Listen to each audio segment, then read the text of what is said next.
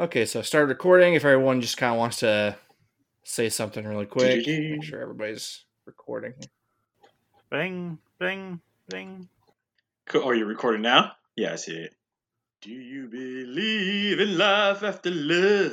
Yeah. You be careful. I'm going to add that to the beginning of the podcast. I mean, you can't do it because copyright, but I mean. It's time! It's time! It's Hypertime to podcast.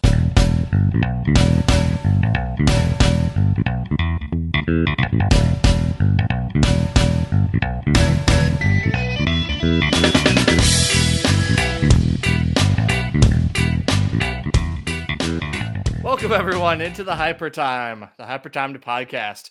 I'm your host, Josh Miller, bringing you the bookend of our Dwayne McDuffie and Milestone episodes. And so, as we get into all the content that we could not talk about during this month, um, we're going to do that today. And to do that, I'm going to have some help with my co host, Allan Muir. Allan, how are you again? I'm doing great.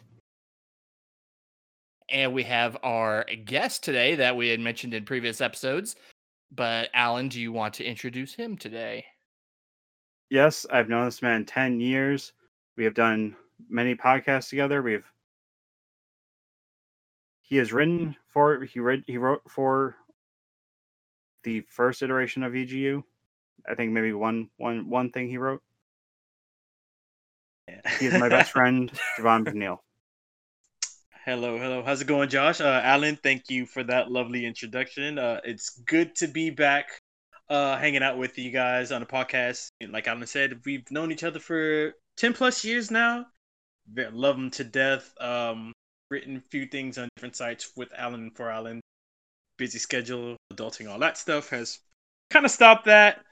But uh, yeah, man, I, I love podcasts. I love hanging out with you guys. It's always a pretty much a fun time. So it's really nice to for you guys to invite me to be a part of this Black History Month uh, podcast, especially dealing with Dwayne McDuffie.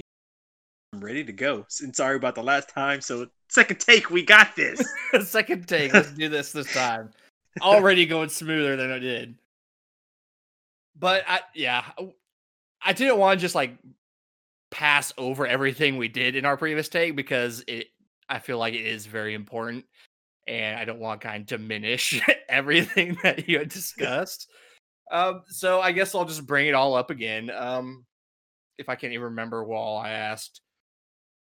And so, yeah, I guess kind of can you go into what it's like being a black man, a black nerd who is trying to find representation in media that is not always there. Kind of what is it like to both see it finally happen and then what is it like to when you see it not to not be represented? Yeah. Uh, uh, pretty much, you know, like I said earlier, um, it's from where, you know, growing up and being like a black nerd and just being in the comics and the anime and sci-fi and whatever whatnot that ha- you have you. It's kind of been a long journey, even though I'm I'm not that old. I'm sorry, my dog's going off. um, yeah, let me. so sorry, guys, but um, That's good. Don't worry about it. yeah, even you know, not being you know, I'm still kind of young-ish. You know, in my thir- early 30s, and I grew up with a lot of different media. Do you want me to like stop, pause it for my dog so you can stop? Or... I'm I'm fine with it. It, doesn't bother me. Okay, I'm sorry, guys. It's just a dog But, uh, doesn't like dogs. it's it's been a journey because you don't you know back in the day in the 90s and stuff like that you really didn't see many characters who looked like you on television or or any of sort of the media unless they were kind of like cannon fodder cannon fodder or like a background character or the stereotypical you know black guy or, or a black person in in these movies type of thing so it was kind of hard to be able to look up to a character and be like, "Hey, that's me," or "I see myself in them," because it, there weren't many. So from where you know, growing up to where we are now, it's not good, but it's gotten a lot better. And there's been a lot more influential characters on screen where I have felt like a, a total connection to in you know some way or shape or form. And not just me but for you know my nieces and my nephews to be like that person looks like me or i want to be that character. Perfect example is um i have one- you know my twins kid uh my nephew he you know black and hispanic. So he loves spider-man and he's you know he loves miles morales and he's like that's me that's me.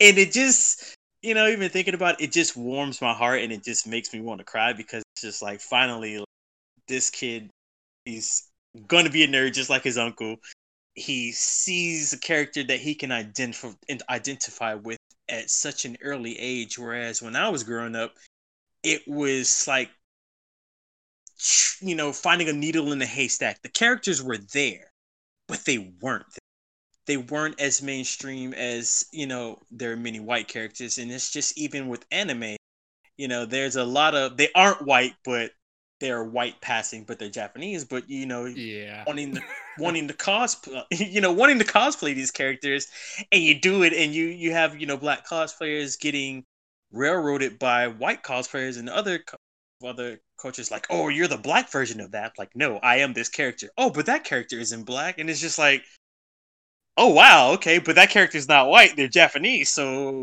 what are you trying to tell me? You, you, you know it's like things like that and just even with video games you really don't get a main lead that's a black character so when you finally get that and they aren't in a stereotypical role it's a great feeling and it just I, I definitely like i said we've come a long way but we aren't at that threshold yet where i'm comfortable with to say like we have it all there but it's it's a good first start Yeah. I mean, as a white person, I look at it and I'm like, no, we're not all there. like, it's you know one, something that happened recently was the casting of Supergirl. Um, I'm, I'm probably going to mispronounce her name, Sasha Cal Cali. Um, I, I don't you know she's Latino, and they're Yeah. going to have a Latino Supergirl. And just as you would suspect, there's a big outcry about having a Latino play it, play Supergirl. Um, so I guess you know because this happens a lot with black characters too. God forbid a black character take a white, you know, a black person take a white character role or whatever. You know, I remember that happening with you know Perry White with Man of Steel or whatever. yeah when you when you see yeah so when you see stuff like that like what is your reaction to see a black person take a white character role because i know from my perspective i don't really care as long as the like the character is still right. I don't care what they look like. I don't care who's cast as them. I just want the character to be por- portrayed correctly. Yeah. So yeah i mean i from your perspective do you see a problem when stuff like that happens? And what is your like response to criticisms of things like that happening? See that that that's kind of a tough one. And like first of all let me go to the whole supergirl issue which is weird and what just kind of blows my mind especially when people say that. Superman isn't human. He's humanoid you know? right? He's not from earth. So technically superman could be any color or creed. He his background isn't rooted as superman is he was born white. You know he's a white american. He's a white guy from earth. He's like no he's when you say superman the first thing that comes out of your mouth is kryptonian. You don't say Mhm. white you don't say any color or creed so it's for supergirl could you know there's black Kryptonians, there's Hispanic, you know, different color Kryptonians, and and that's what I loved about the um, uh, Allan, uh, you know, at the uh, the Superman, uh, the Krypton series on Sci-Fi Channel. Uh, that's like the precursor to Superman. I loved it because you saw a planet full of aliens who were all shapes and colors. It was like he's not white, and so with Supergirl, I'm like, yeah, she's an alien, so she could be whatever color or whatever, you know, whatever race of a person can play her. Yes, she was predominantly shown as white, but her background genealogy race is not white, it's Kryptonian. So that goes into with the whole Perry White thing when you see a black character, like uh, a black actor playing a character who was predominantly white.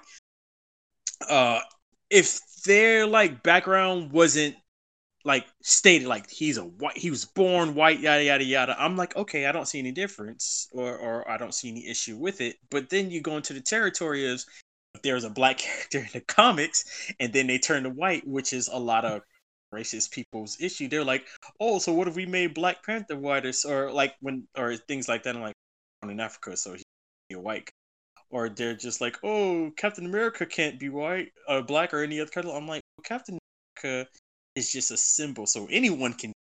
Now, a black person can't be Steve Rogers because they said Steve, you know, unless it's an Elseworld tale or something like that. Mm-hmm. So that's where you know, you know, the lines get kind of blurry, and you can't be like, well, I'll say it's okay for this because they're like, well, then it should be okay for that. So it doesn't bother me as much like like I had the same kind of reaction that you do because I'm like a lot of white guys on screen anyway. But as long as the the actor who's and they still get who white is, because there is really like you know you've seen him in comics as a white guy, but Perry White could have been a black person. He could have been a Hispanic person. He could have been anyone because you barely see Perry. There's no definitive Perry White this. So I mean, Laurence Fishburne did a great job. Mm-hmm. So I'm just kind of like, okay. but I, I, know uh, this is. Yeah. I just- Go I ahead, just sorry. shared a uh, picture in the chat of pre- one of the multiverse Superman, like the President Superman, to be specific, Oh, it's. Yeah, I know exactly which one you're talking about. who which who Grant Morrison created during his Action Comics run, Yeah. and I mean, obviously there wasn't there wasn't uh, I'm not sure if there was an outcry for this because this was like around near the end of end of Obama's first term, beginning of his second term. Yeah, and they also used him in Flashpoint, right? If I make her when all the Superman and stuff came together and did all. Uh, It was it was one of the the, the big comic runs they. I know they used him. They've been using him recently, or they used him recently with uh, Death Metal, Oh, nice. and then uh, the that the six issue miniseries of uh, Flash Forward that Redacted wrote. Just trying not to say a certain person's name who's been canceled. Yeah. Yeah, totally get you. totally. And But yeah, like uh, Dwayne McDuffie himself said when bringing up like exactly what y- Javon was mentioning was talking about. s- He said he said no one's losing a paycheck here. Like no one's losing, losing a job. And man, it was just- uh, go go on. no, no. Go ahead. Go ahead. No, it's just a simple way to say. Yeah, what you what, what you guys are arguing about doesn't really matter. Yeah, They're like, fictional uh, characters. Like, who cares? Exactly. it's you know like I like uh, uh, I'm trying not to get off topic, but like I can you know there are fic- fictional characters and they do like a lot of these characters hold a lot of weight to to a lot of people. But it's just kind of like in the sense of times are changing. You have so many white like what's wrong with having, you know, a black one or, or you know just like when people got mad when they're like, "Oh, Iris West was white, but now she's black." Ah, I'm like, is, that hurting? How's that hurting you? it's not changing anything. You know, you're still gonna have characters that were there. It's just she's this is so wrong, and then it's just like, all right, well, there's multiverses, so there's still the other character of XXX or whoever it is that might have just gotten changed. So why are you? Comp- what's what's wrong? Uh, Yeah. Javon is is he'll he'll understand where I'm coming from, but uh, for one of the people who used to me and him used to podcast with, uh, Davon Curry. Uh, he, me and him were big Wally like Wally West, like original Wally West, uh, like fans, and we were just crushed when or uh, when like he didn't make his return in New 50, New Fifty Two. Oh yeah. and then like then there's the whole thing with like nothing i have nothing no like ill will or hatred for Wallace West. In fact, he's a real he's a really great character, and that was a pretty fat, a pretty smart way to do a little flashpoint twist on everything, or new Fifty Two twist, saying that oh right, because Barry altered the, the, the timeline, who we thought was his best friend became was is literally a different person. But then there was the retcon in the Flash year one that they were both there in the timeline. God, these times these timelines are confusing. Wibbly wobbly Tommy. As they would say. Well, now we, t- yeah. Now that we're kind of talking about characters, there was that previous question I asked you in our uh, failed recording, where I asked you kind of the characters that you found representation in as you were growing up. Did you want to touch back on that stuff again? Yeah, I mean it's kind of short, which is kind of sad because growing up, there weren't that many black characters on screen that left a big lasting impression or that lasted long, whether it's in a movie or you know different sci-fi and anime. So there are definitely characters. It's kind of sad to say, but you know, I, I would say one big one growing up was Zach on the Power Rangers. You, Oh, you know, yeah. you see you see him and you're like, oh, okay, you know, he's he's got the black boy vibe. You know, he's he knows karate and he you know he dances, he does his hip hop kido. So it was like, oh man, like oh the Black Ranger, like all right, I can be him. It's just like all right, cool, cool, cool, and he you know he was a badass. Uh, other than that, um, you know, growing up and it's, it's on topic, Static. You know, seeing Static on screen was just like a, a kid, you know, from the hood who grew up around, you know, predominantly you know, black neighborhood. You know, had his his dad and his sister, and you know, just a coming of age story of like getting powers and now what you're dealing with it, and you're trying to make your neighborhood better. So there was him. There was John Stewart, who was you know the strong black guy who you know he was kind of static because of his military background and just how he grew up but then you know he really had a heart of gold and he wanted to do more and he you know even with power he kept it in check. So there was him and you know getting kind of more recent. There's miles and you know like i said earlier you know how my nephew can see himself in him and i can see myself in miles especially know in spider-verse and things like that and it just it it touched my heart. But it's there's other characters but still it's just not so much as any other you know white characters or some you know even sometimes hispanic characters. There's not many black you know main characters even side characters that are on screen and just make you feel like you can always pick so many out of the litter to connect with and that, that kind of hurts and it, and it really does suck and there are characters I know of, but it's just off the top of my head right now, I'm just kind of blanking. And that's how it is to be a black nerd in a lot of media, where I'm sure, you know, you guys, you know, being white and males, you can, off the top of your head, you can name like maybe 10, 20 white, you know, white superheroes or someone that looks like you. Whereas me, I'm just like, all right, I can name heroes and most of them are you know mainstream that everybody knows of because those are the only ones they put into the media in in rotation and then there's a few other ones i can call out but it's still not enough and and that's where when you know you see people like oh there's another oh they just did it for the social justice warriors or whatever. Oh they put a, a black or or a, a woman character or in this show or in this movie oh just to appease people. I'm like you don't understand the significance. You can you clearly have every face you see is just western white guys. And even in anime they're japanese but they look white.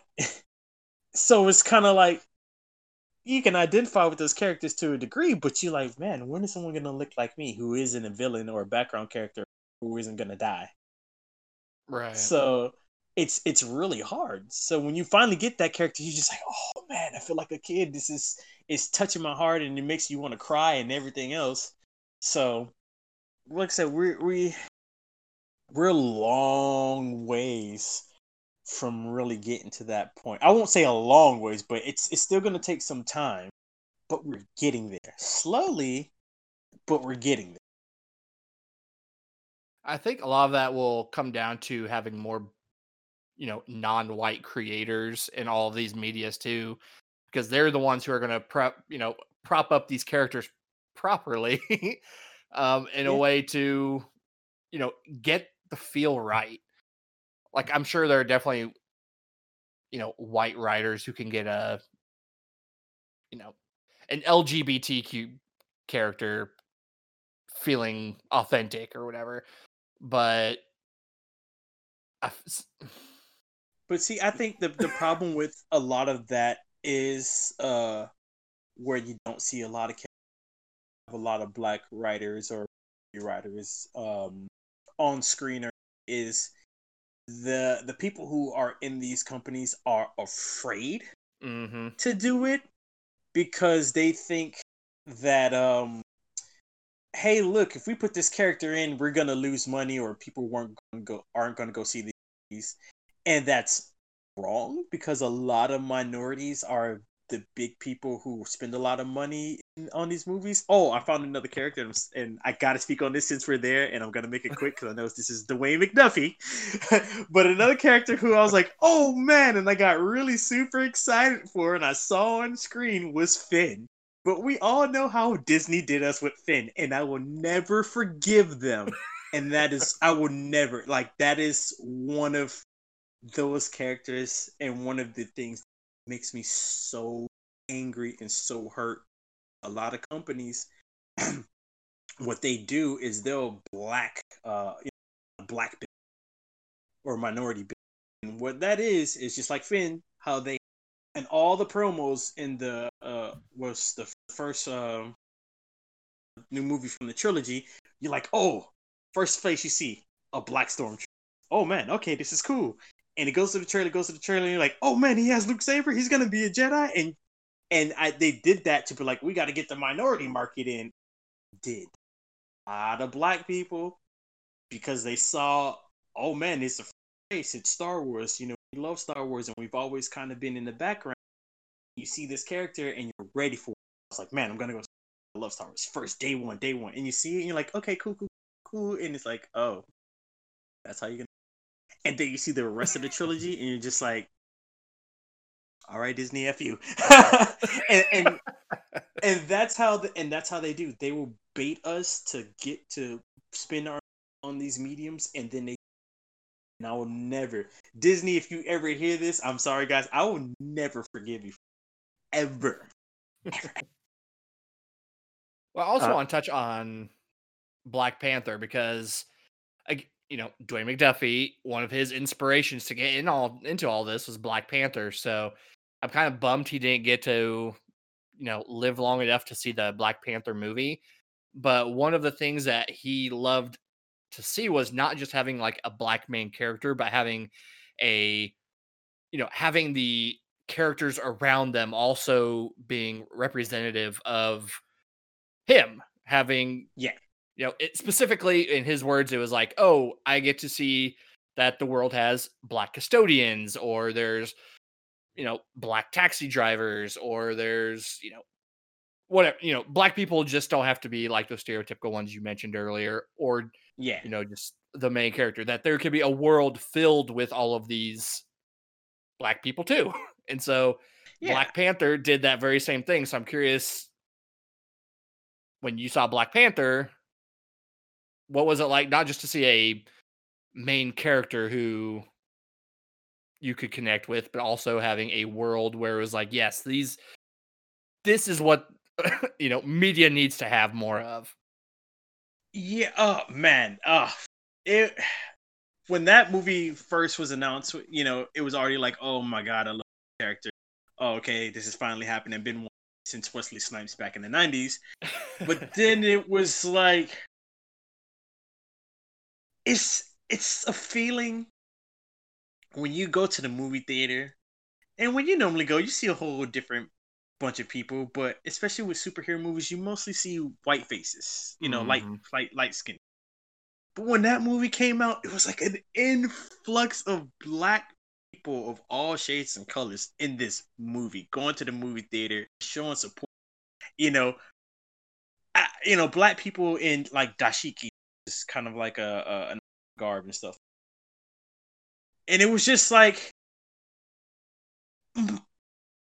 words cannot describe just the camaraderie, the love, port to see community come out and be like, there's someone screen that looks like us, but not even just look like us. It they made Africa and the, the culture that you know we have and they made it seem so vibrant and so alive where you typically see like Africa or it's a poor nation and this and this and that and it's like no that's not it you know yes it it Mhm. you know it has its parts and it's good and it's bad but there's so much more than what is the norm you get in media so to see that and just afrofuturism which is a big thing i love in sci-fi because sci-fi takes uh, things from but you don't really get to see it on screen much or just in comics so to see that come alive and it was just awe-inspiring just breathtaking and it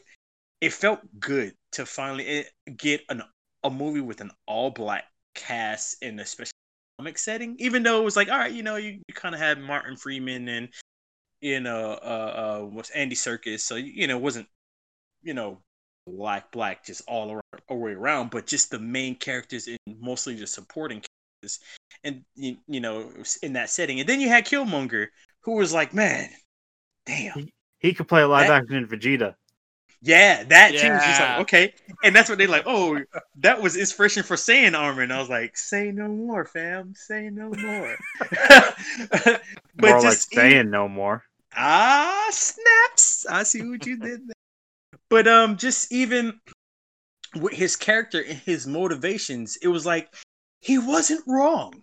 How he went about his actions, you know, moral compassly wise, was not the way and I I loved how they humanized him, even though he people and you know not about that life.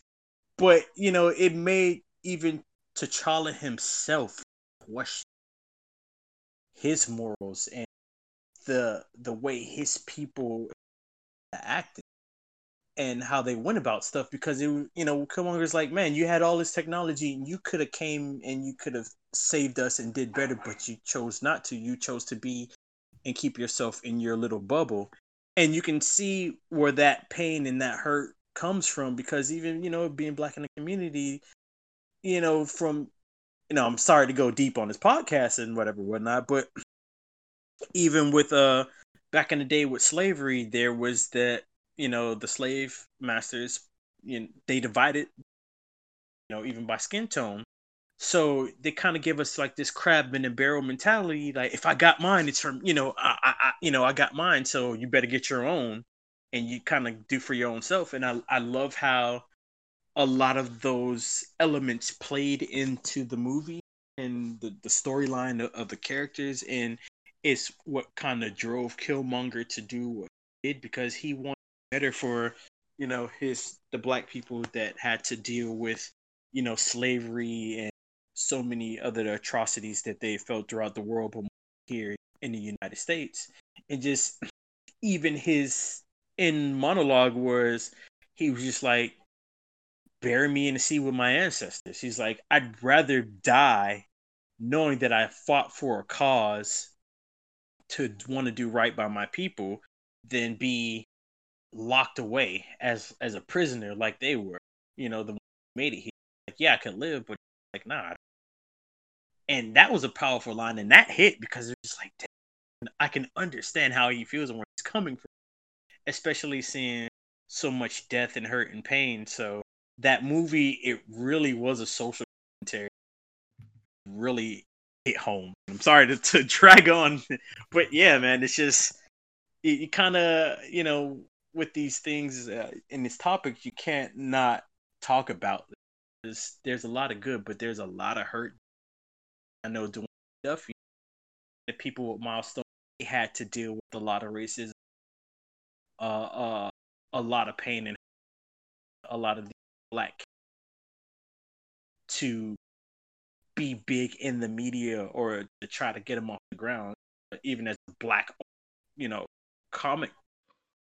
So there's a lot I can you can see where a lot of these things and inspirations that other people have taken from Dwayne and added into their work, and you can see that when you know I guess we'll talk about later, but like Static Shock and some episodes and Justice League Unlimited and X Y Z, you know. So if you know, if you guys know what I'm saying,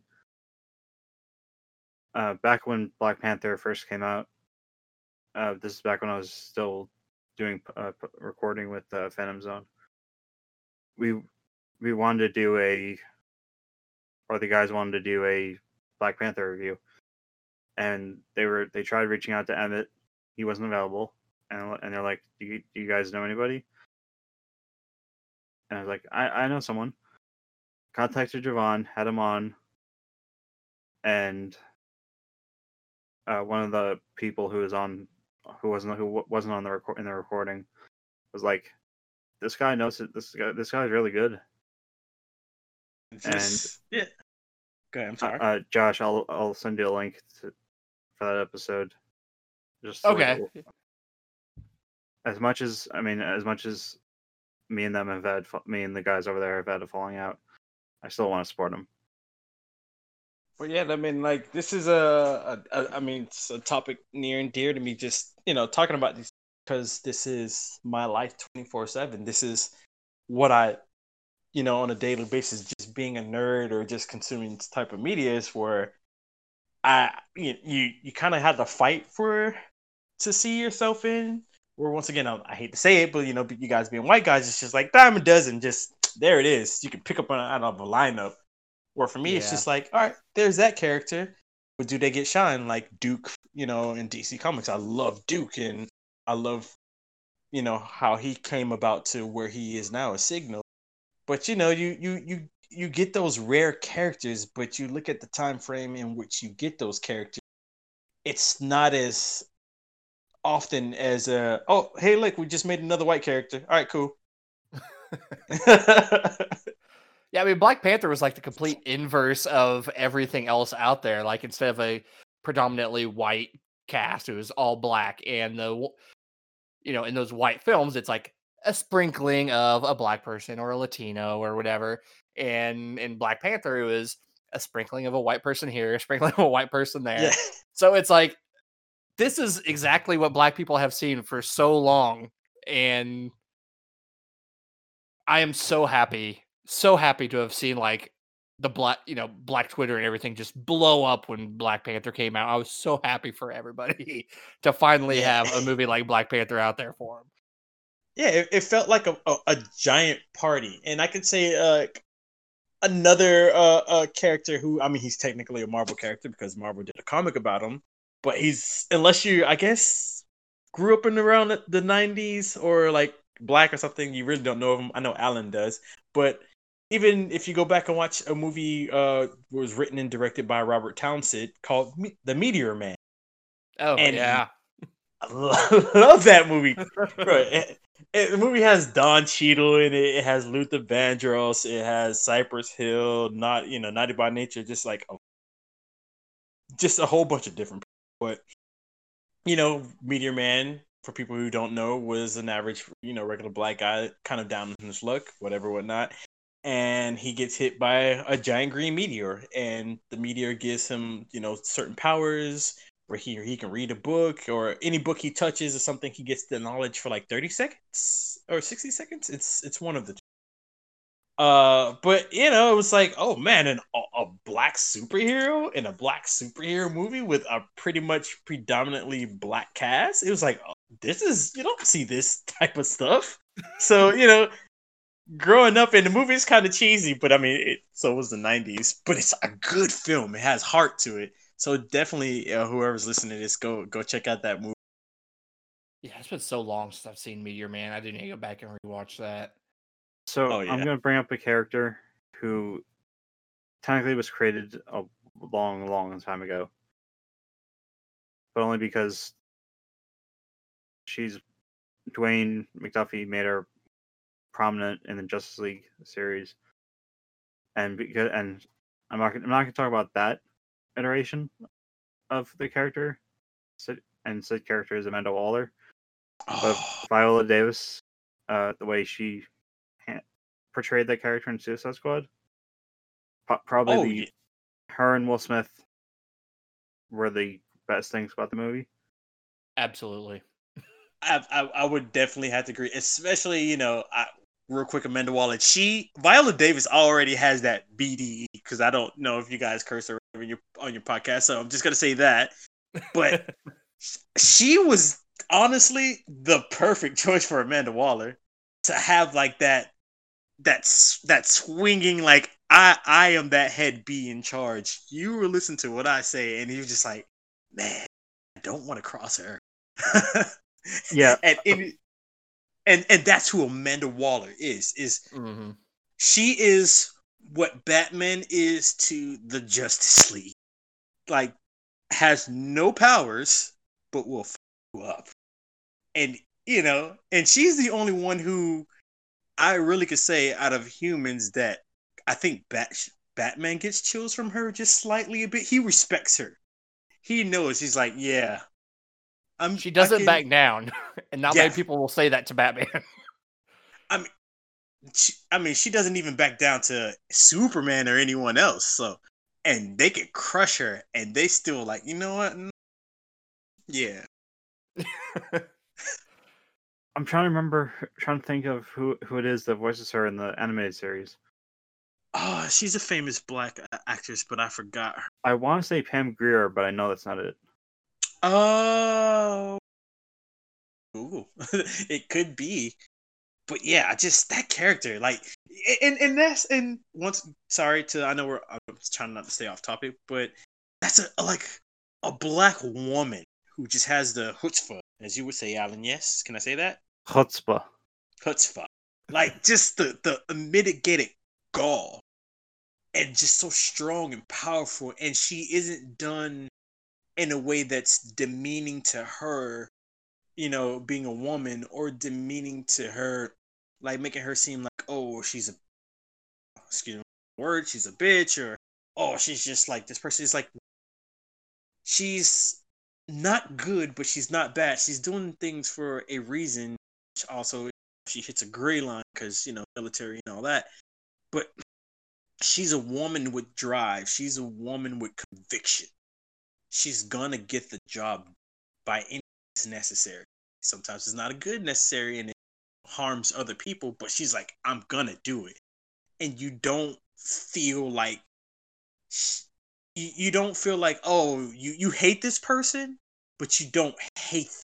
you're just kind of like you're not the the person who's i'm on the team that i should be rooting for but you're a person who i just respect whole Yeah, so I looked it up, and it was actually CC, CC, CCH Pounder, who's equally uh, as intimidating. yes it's, it's and just the voice and just the commanding presence and you're just like when amanda waller comes on screen you already know what time it is you just know.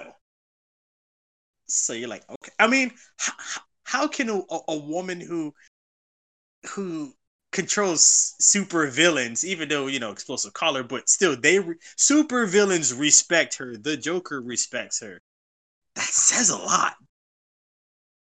I think that's what like makes me enjoy seeing her as a black character too. You know, it's already hard to find black characters in general. I think it's, and I, I feel I, I feel bad saying it because I could totally be wrong, but black females I think is kind of harder to come by, and to Yeah. find a black female who literally everybody, no matter how powerful you are, no matter if you're good, if you're bad, Amanda Waller is probably the most fearsome character in the DC universe. And Yeah, I absolutely love the fact that she's a black, strong woman to go along with it. And to have a character, you know, to have someone like her, you need to have a commanding person to pull it off. And Viola Davis is the perfect choice to do that. Yeah. And man, it was I- so I- so great. I don't think they uh, who's the actress in uh, Black Panther who plays the child's mo- mother? Oh, that's Angela Bassett. Yeah, she, I Mm. won't- I won't say she, or I, I shouldn't be saying that. I shouldn't be saying it. I shouldn't be any place to say how how she was as Amanda Waller in Green Lantern. I think she had that presence, like it was there, but because Angela Bassett's just an amazing actor. Yeah. But I, I just think that movie was just not so good. But even her as Amanda Waller, like you, you saw her presence and you felt that for the time that she was on screen. Like she had that commanding presence. It's just the movie wasn't good. But I would say she was probably like the best part of that movie. Yeah. Also, I could, it could. I think I'm pretty sure that Viola Davis just took over every any anything she had. She had any like any momentum she had going. Oh, yeah. Green Lantern. Oh yeah, for sure. By leaps and Well, since we've kind of touched on it, I think we should probably actually get into some of the Dwayne McDuffie stuff. like, More, more head, headstrong in a way. Uh, but since we've kind of already touched on like Justice League Unlimited, I guess we could kind of start start there with some of the stuff. Um, you know, one of the things that I always appreciate with Justice League Unlimited was the relationship between John Stewart and Hawkgirl. Not just because like it was such a well done relationship, but having the you know interracial relationship too, I Yeah. think was both incredibly um what's a good word to put it? Uh, it's not something you see a lot. Yeah, Period. it's it's much less in animation. Yeah, and and I definitely agree with that. And even when you do see it, it's kind of done cheesily. And I think, uh, and like you said, I agree that relationship and just that dynamic was perfect. But I I hate how it was done because this is another example is Worf and Dax from. It's like, oh man, it's an interracial couple in a you know kind of nerd sci-fi setting, and then it's just like everything's good, and then they just completely just wipe the floor with that, and you're like, why? Why would you do this? Why would you break my heart? You know why? Like, I don't. I mean, I- Javon, you know, you saw the documentary. yeah, it's just like, Alan. It hurts though. It hurts. Just uh, let me. I'm not gonna. I'm not gonna get into it. So go on. I get all emotional. yeah, I mean, I think like Justice League Unlimited is kind of one of the pinnacles of Dwayne's animation career. Um, I mean, Ben 10 and a lot of that too. yeah.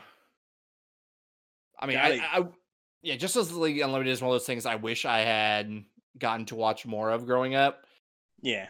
but I didn't come on to it until much later. Oh So- man, that, that was just the pinnacle of the early to mid two. Just it just came out and it was, you know, it was a continuation of the Batman Superman adventures and you know the Batman anime series and stuff like that. So it was just like, okay, okay, cool. So they're they're still kind of keeping that with this you know whole timeline issue. and just the stories that Dwayne did with that just made you feel. There's so many episodes that just man, watching it as a you know growing up, it just broke me. Just like, oh god, it's just like, why, Dwayne? Why, why are you, why are you doing my heart and soul like this? Is and just like in like one of the episodes, you know, I mean, Alan talk about it every so often. Is the Static Shock episode with uh, Ricky, uh, Richie and his dad, and the part the episode when he got shot. It's just like, oh, why, God, ah. Was that Man, the? Dwayne- Was it Jimmy? Is that the episode name? The Uh, one- Yeah, is it the one where he's trying yeah. to stop the bully? Yeah. Okay, yeah, because you know, as we were doing the episodes like back in November or whatever, I was talking about how I needed to watch Static, and of course, I had no way to watch it. I tried looking it up on YouTube and all that, and couldn't find anything. So I figured the one thing I would do is to find the episode that they won the Humanitas Award or whatever, which was Yeah. that Jimmy episode. So I went back and I watched probably about 15 minutes worth of just like pieces of that episode and I can see why that episode won that award because it's so well done. You know, obviously what, they now- can't go. Oh, sorry. Go ahead. No, go ahead. Go ahead. I was gonna say, obviously they can't go too far with it being, you know, a kid's animated show and all that, but for the topics they were doing and how they pulled it off, it was done in a way that I'm actually very surprised at how well done it is. And it it feels real in a way that a lot of stuff like you know that shows that try and tackle that sort of topic can get a little like too handholdy at the end like oh the bully and the bullied make up at the end and they become friends and all this and it's like no like the dude who went, went there to kill the bully is now in juvie and seeking medical attention and you know like you know mental help and the other guy got suspended and you know there isn't really a happy ending there and and it's funny because we're talking about it and and I'm thinking about the parallels and I'm like, yo, Degrassi kind of stole that episode from Dwayne McDuffie. like, hold on, this sounds oddly familiar. But um, you know, going back to what you said, and it's so true, and that's what I love about you know things that Dwayne did. He was not afraid to go, even for an animated series. He was not afraid to go there, and I respect him for that. Especially when you're dealing with minority characters, because you get a lot of hand holding and you get a lot of oh here's a happy ending or it, they kind of half-assed it and i think that episode especially you know what you know being younger and school like that and watching static and you know not saying bullying was bullying was prevalent in school but you know it was prevalent everywhere then you had stuff like columbine and, and things like that happen and Mhm. you don't really get to see an inner city perspective on it. And when it's kind of all, oh, they're they're degenerates and stuff like that. So Static humanized it, and it really, you know, brought it home, and it it made you feel for these characters, and it made you feel like you were in that situation, and,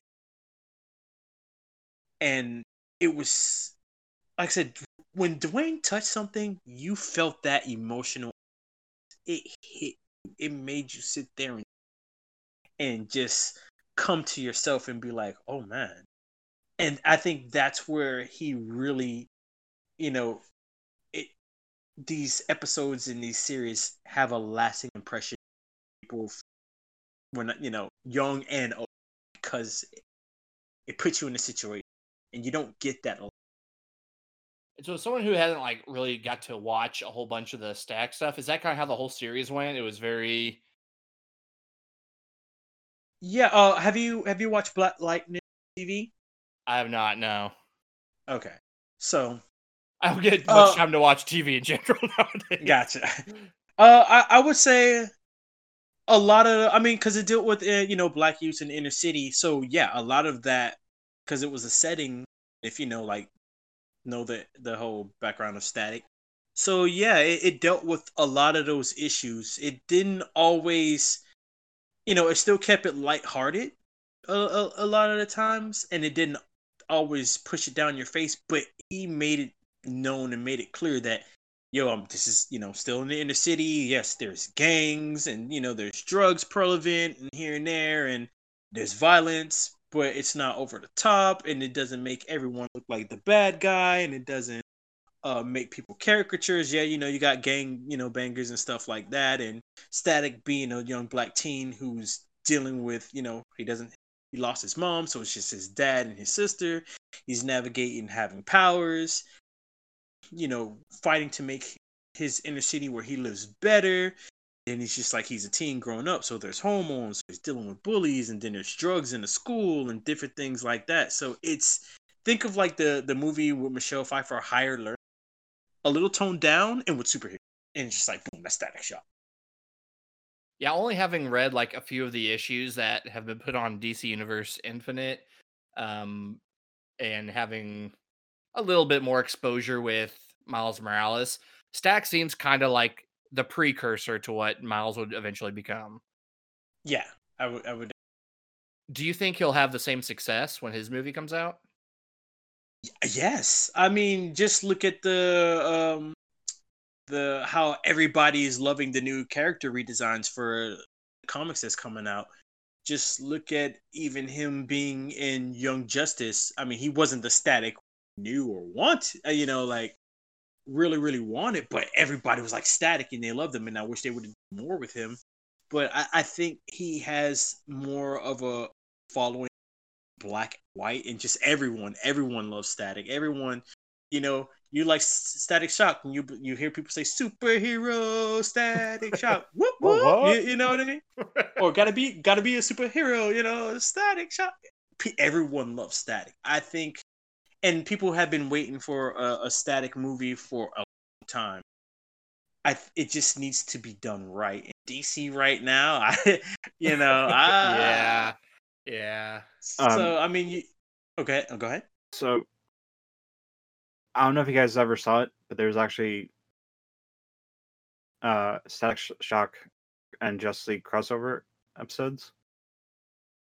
Yes, It's like the those there were thir- a total of three episodes, two a two parter, and then like a, a regular one like a year later.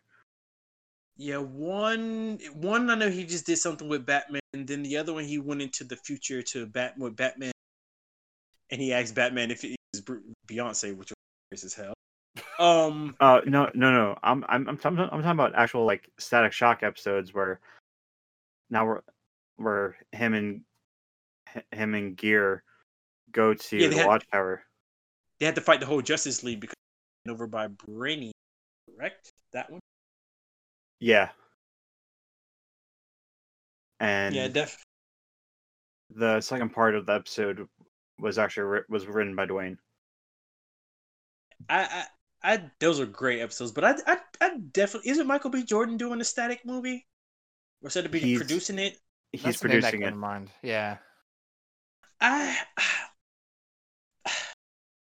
if if if it gets taken care of how uh, uh Black Panther was done, or even the first season of Black Lightning, I would say that movie's gonna be great. It just has to be take it.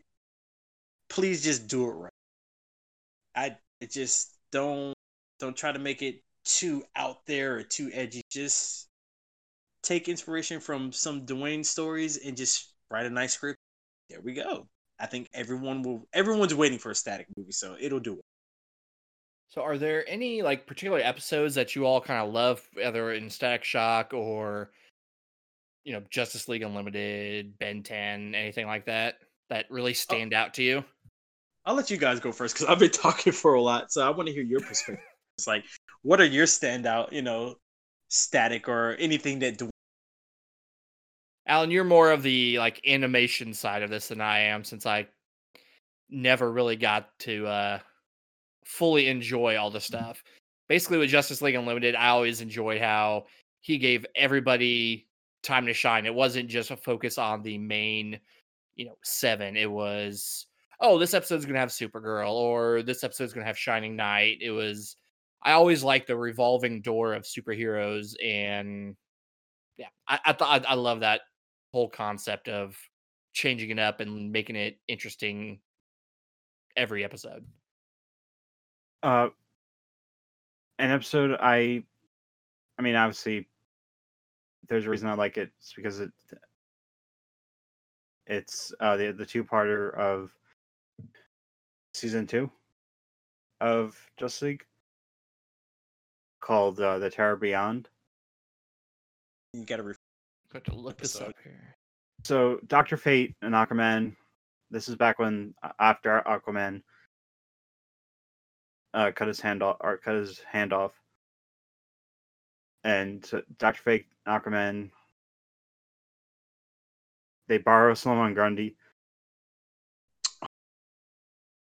and it, it was, and the reason like what when watching the episode, I didn't realize this, but it was it was actually the reason it was those those three heroes is, is like it was a an homage to the defenders Huh. like not not the not the current, not the modern version, like the original original Defenders. Like I'm guessing it was the one that he like grew up with.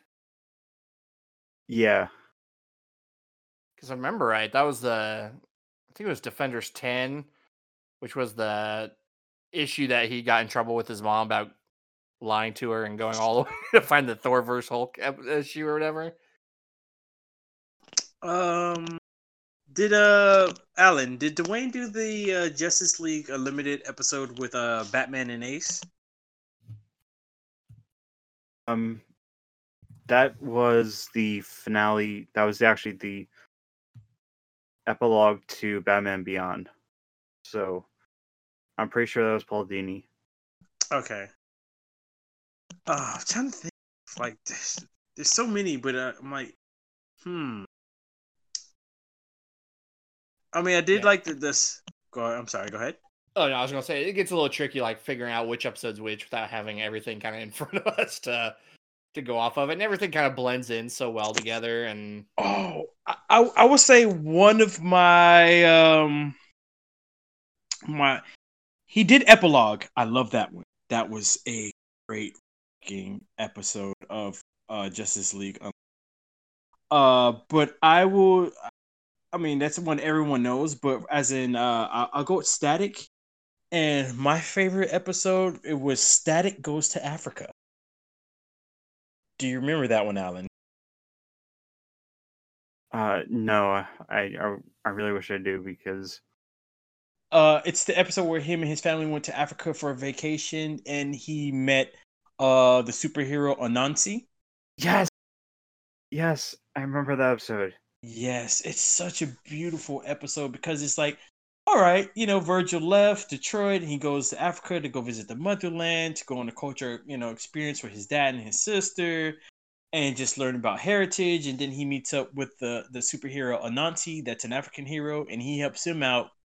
And it was pretty much static. Was just kind of like, I don't know if I'll ever be good enough to you know to be a hero to be like green lantern you know john stewart because i think he met him an episode before and anansi just pretty much reassured him. He's like you're better than you know john. And not in the sense you know he's like you know you're stronger because you're younger and you're learning but also because you have a whole you're you're you're putting the weight of the world on your shoulder in your community.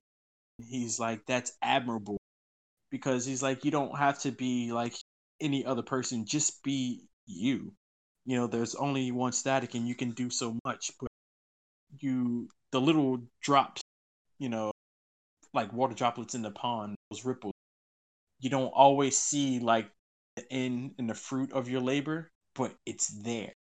And it was just like you know such a a a, a mm, feeling that another superhero, you know, black one, it can tell him, dude, you're you're doing good, like coming along, and just to give him that validation and that reassurance, it was very very touching. And he also did um the once and future thing part one and part two, so uh, Justice League, yeah. So I have just something I, I think Josh will be happy about because of uh, what I think the first part of about uh, covering Dwayne.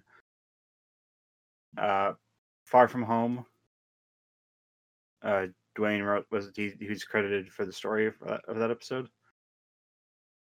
which is the episode where that takes place in the in the thirty first century with the Legion, Hmm. where he got to use Bouncing Boy. his favorite. and honestly, uh, it's the third season of Justice League Unlimited. It is, uh, it's, uh, it's pretty much just milestone straight up because it's either Dwayne McDuffie writing episodes or Matt Wayne writing episodes, and the only time and the only people, only all uh, like other people, like is J.M. DeMatteis for one ep- for one episode or for a couple episodes. Uh, Paul Dini, Geoff Johns. Yeah, He did a, he did a lot, man. I- honestly, without Dwayne, I don't think the DC animated universe would be where it is now. just he just he well, it is where it is where it is now because he's not there to guide the ship anymore. yeah. Like, don't get me wrong, Bruce Timm did a great job with Batman the animated series and stuff like that. But just everything Dwayne touched for DC animated wise just completely just let's be honest, it demolishes that. It just it really, really just the like you said, he did a revolving door around characters where it wasn't just Batman, Superman, Wonder Woman, Flash, and Aquaman. It was just you know, you had Zatanna, you had uh Constantine was was he? Uh, No?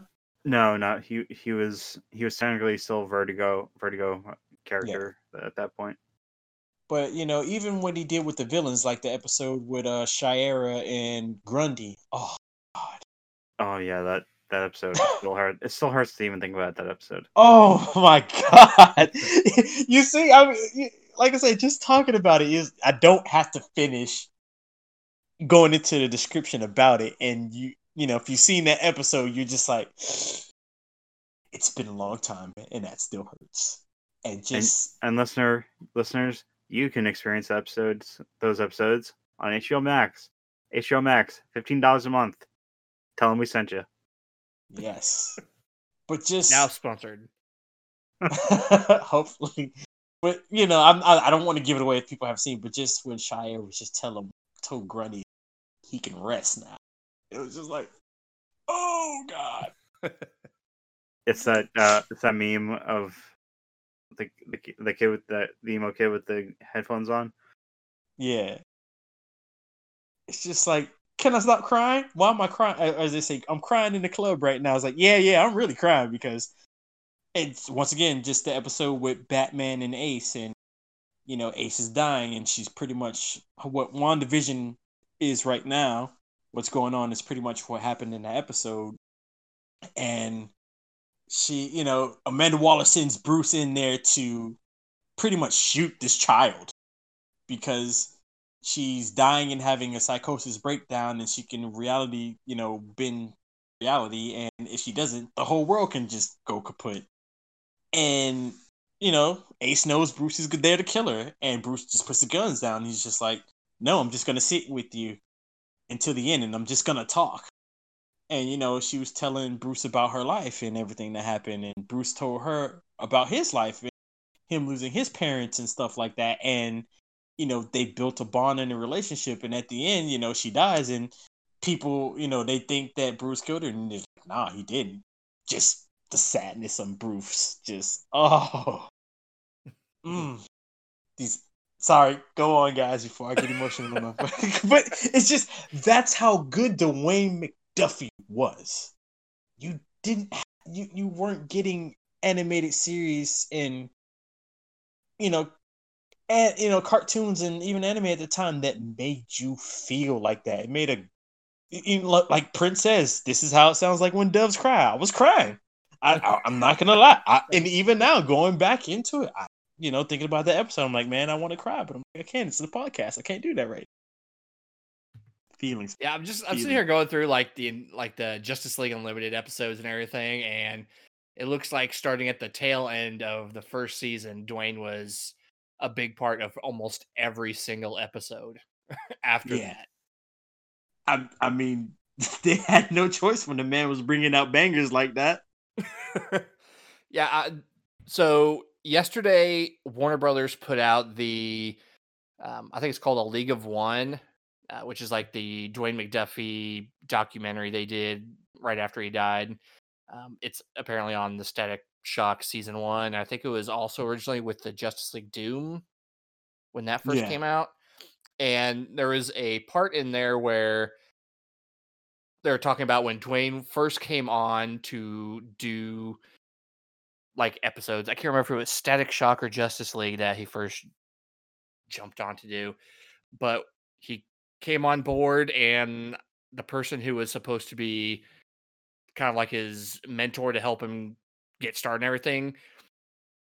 Dwayne was like, This is my first time doing this. I've never done this before. And the guy was like, Oh God, like I have to start from scratch with this guy, only to find out like Dwayne popped out it was static because they said that his episode one like basically shaped the rest of the entire season with how Yeah. great it was. And he told you know dwayne told him it took him like four or five days to get the entire script written. And then after he died charlotte his wife basically came out and said like no he did that in a day. Like and i guess that just surprised all of them because what takes them like forever to do like four pages or whatever he could do like an entire script like i guess everything just felt so natural to him and i think it's pretty clear in just how well done all of his episodes are all of his comics are. Like he loves it. He loves doing this. He's so good at it. He gets characters pitch perfect. It's And- masterclass. and- he's yeah he put he put his heart and his soul into it and you know you can see where he even put his life into you know character. And that's why in you know where there are wrong right black but when it comes to telling black stories or you know just any other minority stories no one can tell them like the people that live and i think that's where the magic, especially for Dwayne, came from. Because he, not saying you know he had to live that life, but you know he's a black man living in America. He knows the hardships of what it is, and what you have to go through being that type of person. Excuse me, and uh, and that's where it shines, and that's where we like I say we need a lot of we need more minority peoples writing minority characters because there's like I don't know what it is to be white, so I can't tell a white story. You know, to a degree, or you know, you know how it goes. But I can tell you about my life as being a black guy, like I'm doing on this podcast, and people like, "Oh, would you write a character, or could you give some input or some insight?" And I'm like, "Yeah, I can give, you know, X, Y, Z, da da da da da," and and and that's where you know you get a lot, you know, even with uh you see like the writers were doing for Black Panther and stuff like that. It's the black experience. You know it from living it. So I think that's why you know, and he was just he was just magic in general. He could just write and just like I said, he made you feel. so like there's uh I, like like Josh I was also uh, reading through certain milestone related uh comics on DC Universe Infinite. Hmm and the the I think it was the second issue of Static where he shows up and I'm, I'm blanking on the name uh uh real it's it's the antagonist of the series name Oh, um, I always want to say hot streak, but I don't think that. that- that's it. Oh, been Ben something yeah. the the part where he goes to like he shows up all confident and suave to uh, rescue uh, Frieda. Mm-hmm, On the playground. Yeah, and then he and then he he's like he has a moment where he just freaks out and just like just almost goes has like a panic attack is something that I I was reading it and I was like is this really happening? no, hot not streak. Martin Yeah. Biz Money B Scapone. his money. Yeah, yeah. Biz Money. um like they i always thought that when when i was when i watched the uh, show that oh this the show goes places and then that that issue and like when frieda is trying to like get him to, to calm down and, and like tell him like you have powers you can beat him. He's like no i can't. He, I, I can't do it. And so like it's not just a black character who's scared it's or it's not a black character who's scared or it's a black character who's been bullied, has trauma re- resulting result from said bullying, and even though that he- he's been given a gift, it's like the more things change, the more they stay the same. And going back to and just to go back to the episode where we mentioned uh, uh, the milestone episode that we did. Hmm where i totally got my facts confused which is typical me. Uh the whole thing and where you mentioned that uh the bombing in philadelphia. Oh yeah. because of it was a like a black movement. Literally called move and they dropped bombs on the building and i think 10 or 11 people were killed and a, and some of them were and like and almost half of them were were, were children. And like i was watching uh this youtube uh, there's a youtube channel i watch called comic pop and they do there's a certain show they do or there's a show they do called back issues. Well they'll where like over the course like an hour maybe more maybe less. They'll talk about a certain paperback and i had to mention to my my sisters that uh static's powers like his origin has been messed with sort of sort of because of like his original origin with the Big Bang, and then like the New Fifty Two stuff, and then again with Milestone Returns, uh, issue, issue zero.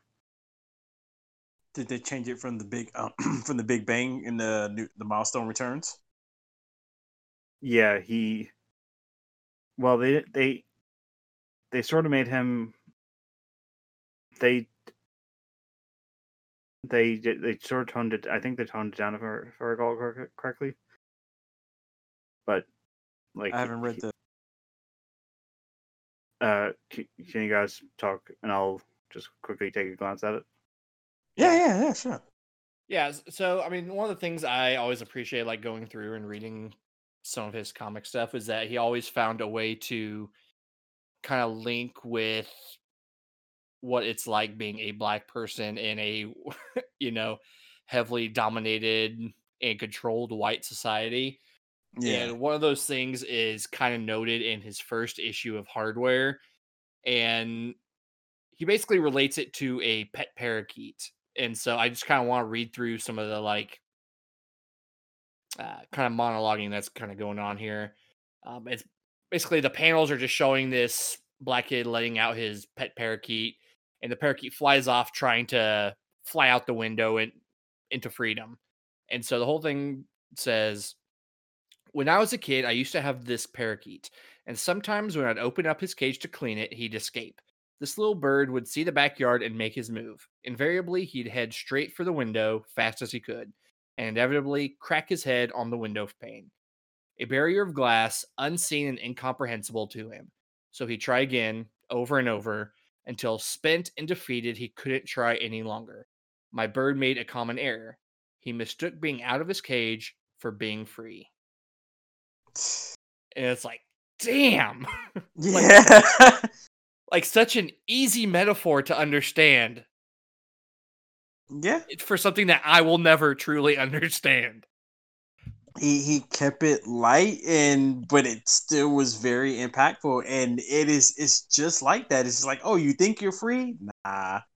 it's like it's like there's always an invisible wall or an invisible force that's pretty much stopping achieving more. And I and I'm pretty sure he wrote that because that's how he felt, you know, with uh, his other compatriots making milestone comics and just you know, hey, look, you're in a white dominated, you know, society and world, and especially in comics. And here you are, a few black guys coming together, and you're you're trying to make characters and trying to do something where the big boys at Marvel and DC are all up in your face, and it's like how do you step into that you know that that ring in that arena especially when you're making black characters?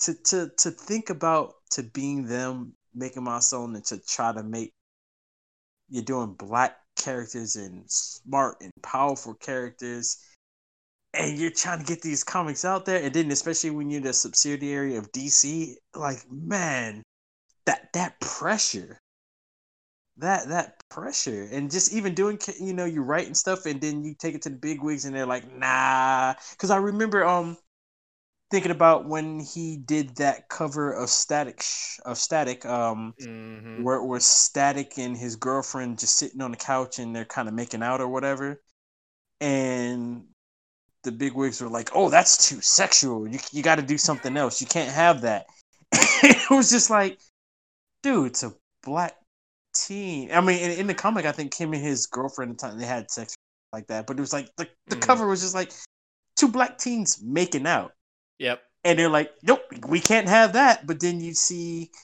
you know, uh, Jean Jean Grey and Scott Summers making out and sexually and grab, you know, he's grabbing all up on her and just like different stuff like that. You know, with white characters, and it's oh that gets passed all the time. But black love, nah, we can't have none of that. We can't show black people in a positive light. And I just and just reading that interview, and I was just like, man, I know he was pissed off. he was like, you MFers, how dare you?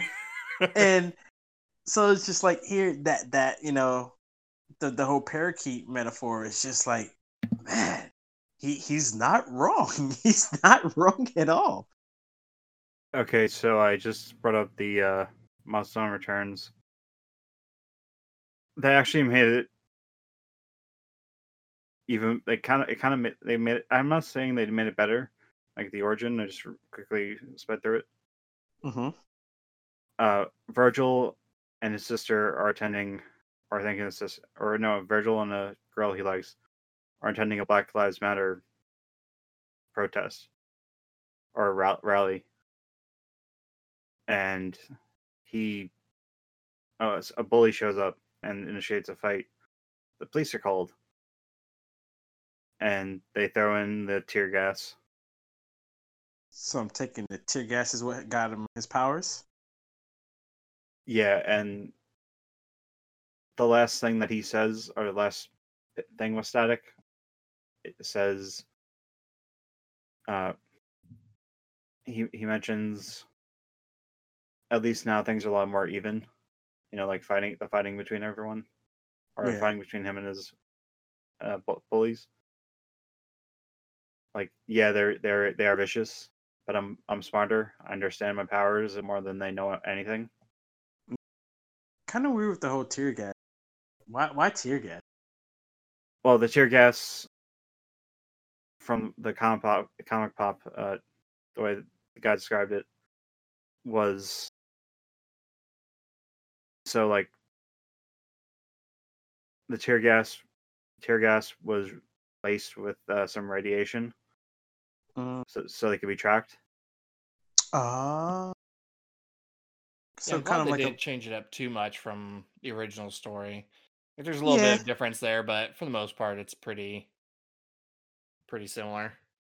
yeah all right not not too bad i mean it kind of throws me off but i'm like i can see it i, I can i can dig it i can like and like the sort the milestone returns Javon. It open it begins with uh rocket and and some friends driving up to it what they think is a it's just like haunt, a haunted house yeah and she she goes in to steal something like it uh I forget I'm forgetting what it was but she runs into Icon I was just about to ask, where's Icon? Where's Icon? and he goes from his he goes from like black to his real his real uh appearance Yeah. and the so go ahead no, I was just gonna. I was just thinking. I was just. excuse me. I was wondering if they were still gonna have like Black Lightning be like a mentor to Static, like how he was before. i don't i i i'm not sure if the, if they're going to do that They're trying to keep it like on a separate world, right? So it's not. Yeah, uh, Earth M. Yeah. Oh, okay, okay. So mouse, so Earth milestone, pretty much. Yeah. All right. Uh, so I mean, I mean, I, I guess they'll eventually cross them over, but aren't all? But see, here's my question: Didn't with the whole uh the Metal series, didn't they all the the Earths are in the same kind of multiverse, right? Well, the the way they described it or was like everything that there's the canon between everything is now looser than ever. So there could be a uh there could be a a future interaction between the Earth M people, like the the Dakotaverse and the mainline DC universe. Yeah. And uh Javon, if you oh, when we're done with recording, I sent I put in the uh, link to the DC Earth M Milestone Returns. Nice. I highly recommend you read it because it'll just get you like really hyped for uh April. Yeah. Oh, for sure. And, and and even you know, in the sense of, I'm glad they're not linking uh Earth M to the regular DC because I do want Milestone to thrive on its own because they did those characters deserve that. Uh, you know, a lot of those characters don't get enough shines, but I do eventually want a, a nice crossover uh to happen because I think man just think about it. Just a, a whole all these black heroes coming together and just kicking some ass. Fuck yeah! I mean, excuse me. sorry, sorry. I'm excited if you can't tell. There, we can put explicit tags. It's not a big deal. Yeah, yeah, yeah, yeah. Please. Do. it's Uh, like I said, these characters just mean a lot, and to finally see them come back, you know, like I, I you know, read Milestone back in the early '90s. You know, not a lot of the comics that had some, but still, it's just like, oh yeah, the like, I, I, Allan, we talked about it. You know, when they announced Miles, the return of Milestone, it was just like a collective. Ah, the heavens are open. Uh, Javon, did you ever hear about the story? Hear the story about when everyone thought that Dwayne McDuffie was turning Just League black? no. Okay, Josh, should I tell? Should I, should I fill him in? Yeah, go ahead. Okay, so Dwayne McDuffie, Dwayne McDuffie was joining. He he was joining. The, he was writing uh, Justice League back in like 2007, Yeah. and he he was told to bring in. He was told by uh, editorial to bring in more black characters. Mm-hmm. So like uh, Vixen, uh, John Stewart, uh, Jason Rusch, and so, so and the art like someone like, like I think I think the artist did a pinup or not a pinup a uh, like did a mock up of how all the all the black heroes. Yeah. Someone someone leaked it, and there was a bunch of outrage. Like, and the, the exact quote was, "He's turning the Justice League all black. He's getting rid of the white guys."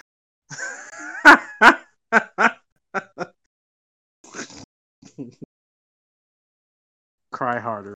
please. It's sad like even during that run, like it's not like he put a big focus on all those black characters either. So it's like making this big hubbub about having like I think three black characters in the Justice League mainly, and only one of them really gets a focus, and that's Vixen. You know, like Yeah. John Stewart's there, but he's you know he's not really a He- main character. He didn't have the he didn't have the role he has uh dur- on the current current uh, series or when Scott Snyder was writing it, where he was like the straight up head of the the Justice League. So, yeah, it's just it's just one of those stupid things about dumb white people getting all upset because a black character takes the lead spot for a little bit. It's so dumb. Yeah, it's it's it's funny that we're talking about it, and I just went on Twitter, and I'm looking at a site. They're like, oh, you know, DC stands for diverse of casting, and it's showing, you know, all the different characters that they have that are coming up in future projects, you know, movies and stuff like that. And I I, I never, you know, like don't go look in the comment section. Don't go look in the comment section because you already know what the comment section is gonna look like. Don't be the trolls. and some white guys like rip comic accuracy, and I'm just like, I'm just like cry harder, but I, I just it's people like that where Uh, it's just like, Comicsgate people. Yeah, just just I guess Comicsgate racist, just a holes, douchebaggeries. It's just. And they always try to be really sly about it. It's like, oh no, I don't care that they're this. It's because their hair color's not blonde anymore. You know, it's like, no, no, no, no. We know what your real problem is here, and it's not something as you know tiny as the color of their hair or uh, you know Yeah, how tall just- they are. It's Excuse like me, one I of the... excuse me, I dropped my fedora. like like one of the comments is yes now since this is okay how about a white guy for john stewart or icon or static or would that be whitewashing i see and i'm just like just exactly what i talked about earlier just like these are characters like you're trying to be like oh we can make them white i'm like static icon and, and, and- john stewart you can never be white why it's because Mhm. those characters are specifically african they were made African American. Like you can't be like Peter Parker's black. No, he's a white dude. But Spider Man can be anyone. It's like they get mad like, oh, it's a black Spider Man or this or that. I'm like, okay, but Miguel O'Hara was a Hispanic Spider Man, but you guys love him. I'm like, so why is it not cool for we to have? I'm like, Spider Man is a title. It's a moniker. It's not like that character with that title was specifically you, you know, like a white guy. Like you can't be like, oh, we're gonna turn a white guy black light, uh, a white guy be Black Lightning. The name is Black Lightning. it's specifically. Go ahead. Javon, have you have you gotten a chance to read the series, uh, the the young the uh uh the Wonder Comics uh series Naomi? Uh, no, but I heard so many good things about it. it's fantastic. That there's a there's a major uh tribute to Dwayne McDuffie in that series, Oh, okay. I and gotta. it's, I and gotta. and it's getting a show. Oh, yes, I do know about the show. Is this still happening? Because it's gonna be Yeah. CW, correct? Yeah. Yeah, yeah, yeah. That and the Wonder Girl uh series. Oh, nice. But yeah, you know, I'm sorry to get off topic, but it's just like things like that. Like I said, you can't make Black Panther white because it's Black Panther. You can't make Static white because Static was a product of his environment. You, you- you know what I mean? So when you see like comments like that, it's just like, please. it's like, please do not get smacked down. Not we don't we're not we're not we're not causing violence people who are listening to this podcast, but just know the frustration of being a black person in nerd media and comics, and you have to hear this. Crap. You have to see people write this crap, and you're just like, "Woosa, woosa." Don't go into the comments. Don't say anything because you don't want to hurt anyone's feelings, so you keep it to yourself. It's just so Ah. sad. Like it's like 98%, this is just pulled out my ass. 98% of the characters in comics are white. And suddenly now it's 97 because now there's another black character and suddenly it's like, "Oh no. Oh no, they're coming for, you know, they're coming for our white characters." It's like you still own like almost the entirety of the characters that exist in this medium. Why are you so frail and pathetic to be so concerned about this Uh, additional character? Exactly. and that's when, when I said earlier, where it was just kind of like offhand. How I mean, you guys know a lot of black comics and stuff, and even uh, obscure characters. But a normal person who's just getting into comics or who's on the kind of shallow end of like reading comics is like, how many black characters can you really name that isn't Static or Cable or Blade or something like that? How many characters can you actually name versus how many obscure ass, you know, you know, white characters you can you can name. Oh, here's Miracle Man and this person, and you're just like, okay, cool, cool, cool, cool, cool. So It's like if I gave you a list of 200 characters at random and I told you to close your eyes and point to one of them. What are the odds that's not going to be a white character? yeah, the odds are very low. Let's be There's- real on that. There was another thing that uh, Dwayne McDuffie mentioned about like how the how white or not not not white uh basically just how comic book fandom is about certain certain things. Yeah. Like Batman getting the drop on a certain super certain character Ah. believable, or in our eyes Mm. believable. Uh, but if he if but if he was running Black Panther getting the drop on Thor, they're like he can't that can't happen. Yeah. It's not Batman possible for a with the- black character to have prep Uh, time. Yeah, I was about to say that. Oh, Batman has prep time. He could do this.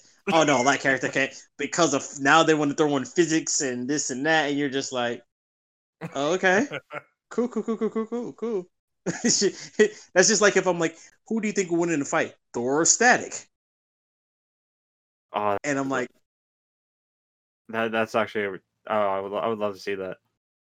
uh, I would love to. To I, I honestly think ah, Thor would get. I mean, because you've seen the superpower. I, I think they did they want a superpower beatdown on uh, once. I know the, the static fought someone and he just mopped the floor with him. I'm like, oh, I think it was uh, Spider Man or something. I don't know, but I'm like, Thor has lightning. Static really takes you know electromagnetic powers from around him. So I think he will be able, he has untapped energy. I think he would probably beat Thor. But I could be wrong, but I still would love to see that fight.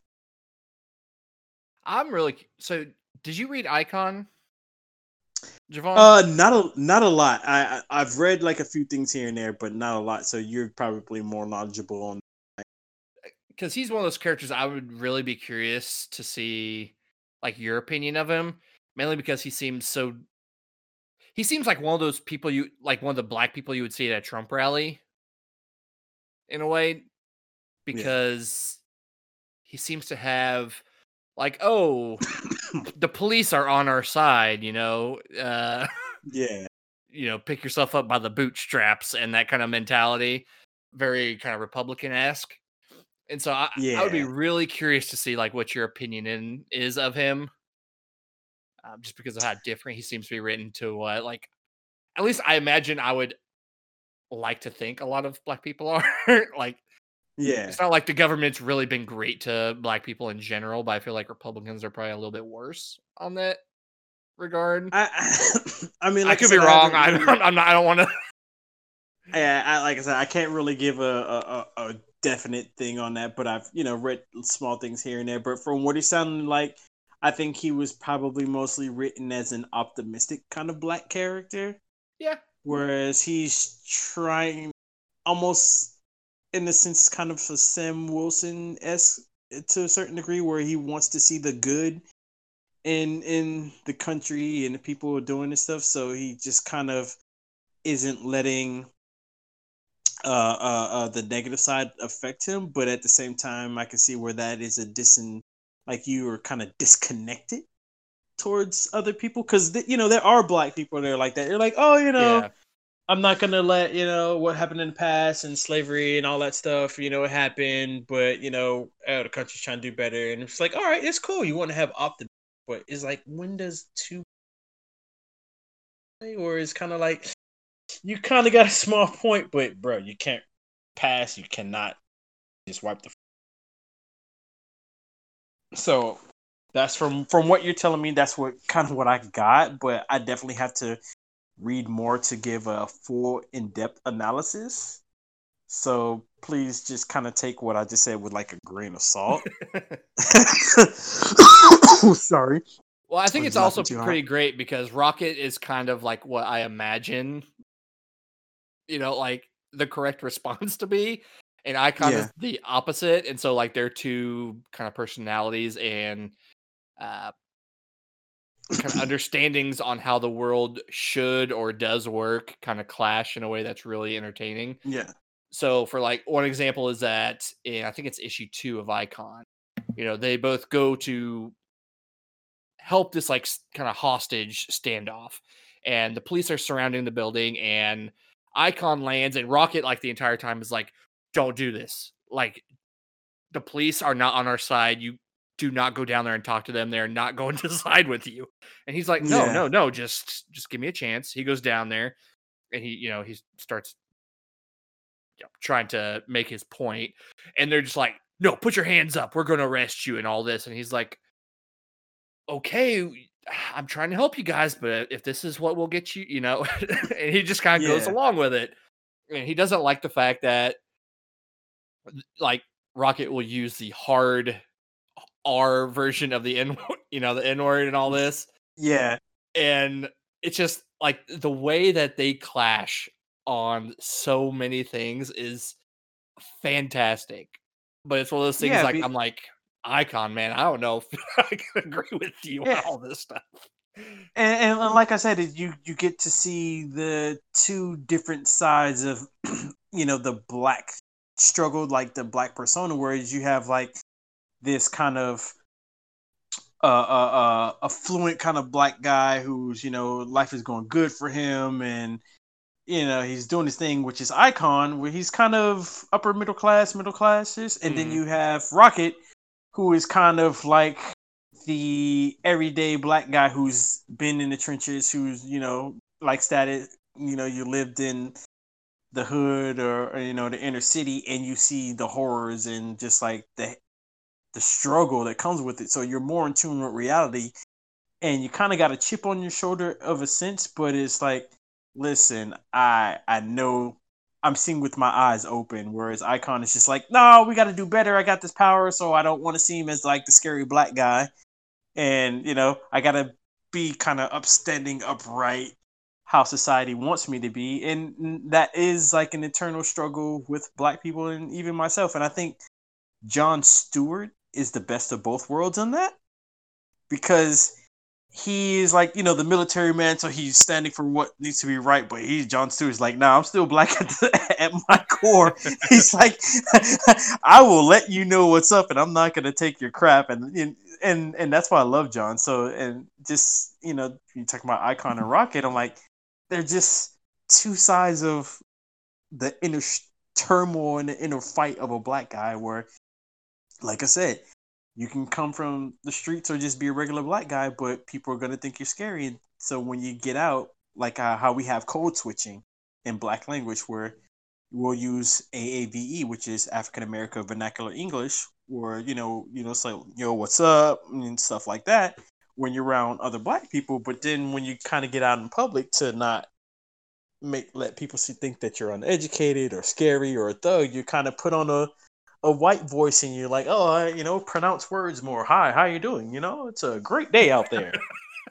and it's and it's not that you're doing it to be fake, but it's kind of a defense mechanism that we as black people have to use when navigating and going out into the world because people already think, you know, like I said, you're scary, you're uneducated, or this and that. So you got to use this kind of chameleon defense mechanism to to live and to, and to survive. And I think that's pretty much what Icon and Rocket is.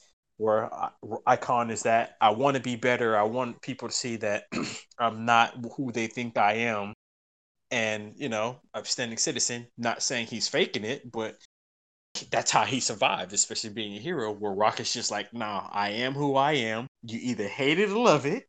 You're just to deal with this and you know this is my blackness so I, I i totally get it because both sides of these two heroes are me and millions of other black people and this is just a daily thing so i think you know you might not agree with icon and it's just kind of like oh god you seem like you're gonna be one of those and you're just like okay but when you really understand it you're like okay I, so I think I think that's brilliantly done, especially in the world of supers. That's just kind of like that that clashing comes and it's just like you know you're still black at the end of the day no matter how you try to present yourself and how you want people to see you they're still going to treat you like a black man. And it's kind of a funny thing to laugh at but it's so true. It's like you can't and, and i know this is kind of getting sorry guys i don't mean this to be political but i mean it's black history month and we are talking about it so it's still on I mean, this is why we had you on because it's not like me and Alan really understand all this. but it's like um like I tell friends everywhere, you know, from different cultures and background, they're like, oh, you know, come to you know, come hang out here in my this country here or whatever, you won't have it as bad as you do in the States. And I'm like, as lovely as that might sound, that is a total and I'm like, because how the world views and portrays black people, especially, you know, black men, I'm like, no matter where I go, that stigma is on me. And you see it in the media and stuff every day. I'm like, well, I'm not gonna get into that, but you know, black people being done the way they are by the, the government and by police, and they could be affluent black people, don't have a record or anything, or you know, just living their daily lives. And the first thing they do is when the police or someone's in the wrong is let's go back and look at their criminal record to see oh god you you know you didn't Mhm. return a book on time you're a villain and it's like man was just this person was just taken down brutally their life was snuffed out and you're gonna go back into their past to justify what just happened yeah.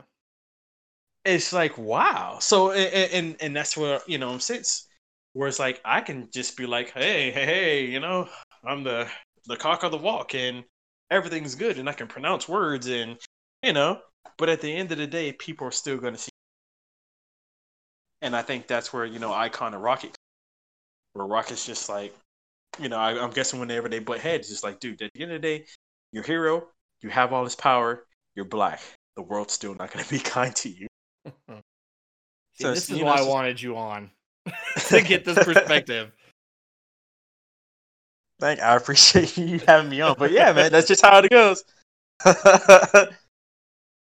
See? I'm sorry. I'm sorry. I didn't mean to go all go all deep and political. I'm like, it's a podcast. It's the Wayne McDuffie. We're gonna keep it light. But like I said, uh, I apologize, but at the same time, I don't apologize because people need to hear these type of things. This is my life and the lives of many millions of other, you know, black people that live in this world and in this country, and it it's got to be, you know, it's got to be heard and the stories have to be told because it's the reason why Dwayne McDuffie, a lot of a lot of other arm, artists in you know the comic realm and other medias, why they tell the stories that they do, because there's so much more that people don't understand or don't see or choose not to see, and it also just humanizes you know black people the minorities of you know we are human beings too. We're in the struggles that we deal with. And these stories and give us an outlet to be able to take you know to show our frustration and our pain and our love and our joy and and all of those different things. And I said that that's why I love how you know the static shock cartoon showed a lot of it you know there's i'm pretty sure there's millions of you know white kids who only heard about the inner city through you know rap videos or movies or stuff like that which you know didn't always paint it in a in a positive light I was one you of those. you know and I then grew you up in see a small town of like five thousand. I think I could count the number of black people I knew on one hand, just to put it in perspective. So yeah, yeah so you you see that and then you you kind of see static and you're like whoa okay and, and, and, you know it came on the you know kids wb back in the day so it was in a lot of households hmm so to see that and and it, it, it kind of brings my heart joy where I see different, you know, people of different races like, man, I love static too. Like I, I posted the redesign on my Twitter and you know, it blew up and people were like, oh, static. I used to watch this as a kid and stuff like that. And I'm just like, me too. And you, you, you know, you, you see a lot of black people uh talk about it, but then you see all these other people, so you feel like that camaraderie, and just like, oh my god, man, like this. And I wish Dwayne McDuffie was still alive today to see. I mean, he saw it, but even now in this new age, and it's on HBO Max, guys, so go watch it now. Um, to to see the influence that he has had on so many people in this medium, black, white, just all shades, and it's it's a lovely thing. And I'm just glad that you know his wife can see that, but I just wish Dwayne was here to see these characters and the love and the impact that he had not only on my life, but now I can share it with my, my nephews and you know just other people can share it with their kids and you know so on and so forth. And it's it's just it, it makes you feel loved and, and it makes you you know being a black person in nerd media it makes me feel seen and now I'm just like I see, you know, I see new stuff with Static, and I'm like, oh man, I want to cosplay that. I've always wanted to do a Static Shock, like I've always wanted to do a Static Shock cosplay, but I'm just like redesign is so freaking cool. Like I want to do this like right now. so you know, to now you're getting like these other milestone characters coming out too, and it's just like I'm gonna fucking, oh, excuse me, I'm gonna cosplay them as well. I'm gonna do this and I'm gonna do that. I'm gonna I'm gonna read all these milestone comics. Uh, you know, support black artists and black comic makers and and things of that nature. It's just like I am ready. It's 2021. I am ready for this. I've been waiting for this for God knows how long. It's just like it's finally happening. And it's just kind of like you know, DC's doing it. I'm like, Marvel has been doing it, but I'm like, all right, Marvel, now's your time to really, really shine. Besides, you know, you know the the main black characters that you know you got us like hey you gave us Miles and now we got Riri and you know a freaking love Moon Girl and Devil Dinosaur and I'm ready for that show so it's just kind of like a, a, a revolution just coming out. And you know not just with black characters you know other characters you know of other minorities as well. Definitely we we got to up that uh you know I think Marvel just doing a career as as well right now. They're coming out with one who's supposed to be like the Korean version of Captain America. I forgot his name, but yeah, they're doing that. Yeah, I but um, but yeah, just you know, once again, I'm black, so I'm just gonna stick with this in the Black History Month. But it just feels so good. It just the energy of just like, oh, we ready, and just even seeing when Black Lightning first came on TV on the CW, me and Alan was always talking about it and it was just like, man, that you you definitely have to write watch it. I, I kind of feel like after a while it kind of got a little cheese, but it's still good, still definitely a great show. But it it tackled a lot of issues that were and what's going on, and you can feel it in the writing, the characters, and it hit hard. And there's episodes that I'm like that made me mad. I was ready to fight but also at the same like really? But there's episodes that made at the same time it made me feel you know like a camaraderie. It made me cry. It, it like it broke me down to to my core. And just being black and you know you see these stories and you see these issues i'm just like i see this day i live this. And it, it like i said it it hit it hits home. So you can identify with that. And it's really good because like i said you don't so much you know you see a white character and you're like all right you know i can understand that situation but i can't see myself in that situation as a, a black so it's just like uh yeah. Uh, it's kind of so the Dwayne McDuffie Award for Diversity was um it was it was announced a few hours ago. Oh nice. And it was the winner was the creative team of They Called Us Enemy. Okay which is uh, George Takei, Justin Eisinger, uh, Steven Scott, and Harmony Becker. So hmm. Also Nice. important to note that today we're recording on the 20th. Dwayne McDuffie would have been 59 today. oh oh so the 20th was his birthday oh man Yep. And So he, weird. Go ahead. Had sorry. He had he lived, apparently he would have been writing movies for, for Sam Jackson. Yep.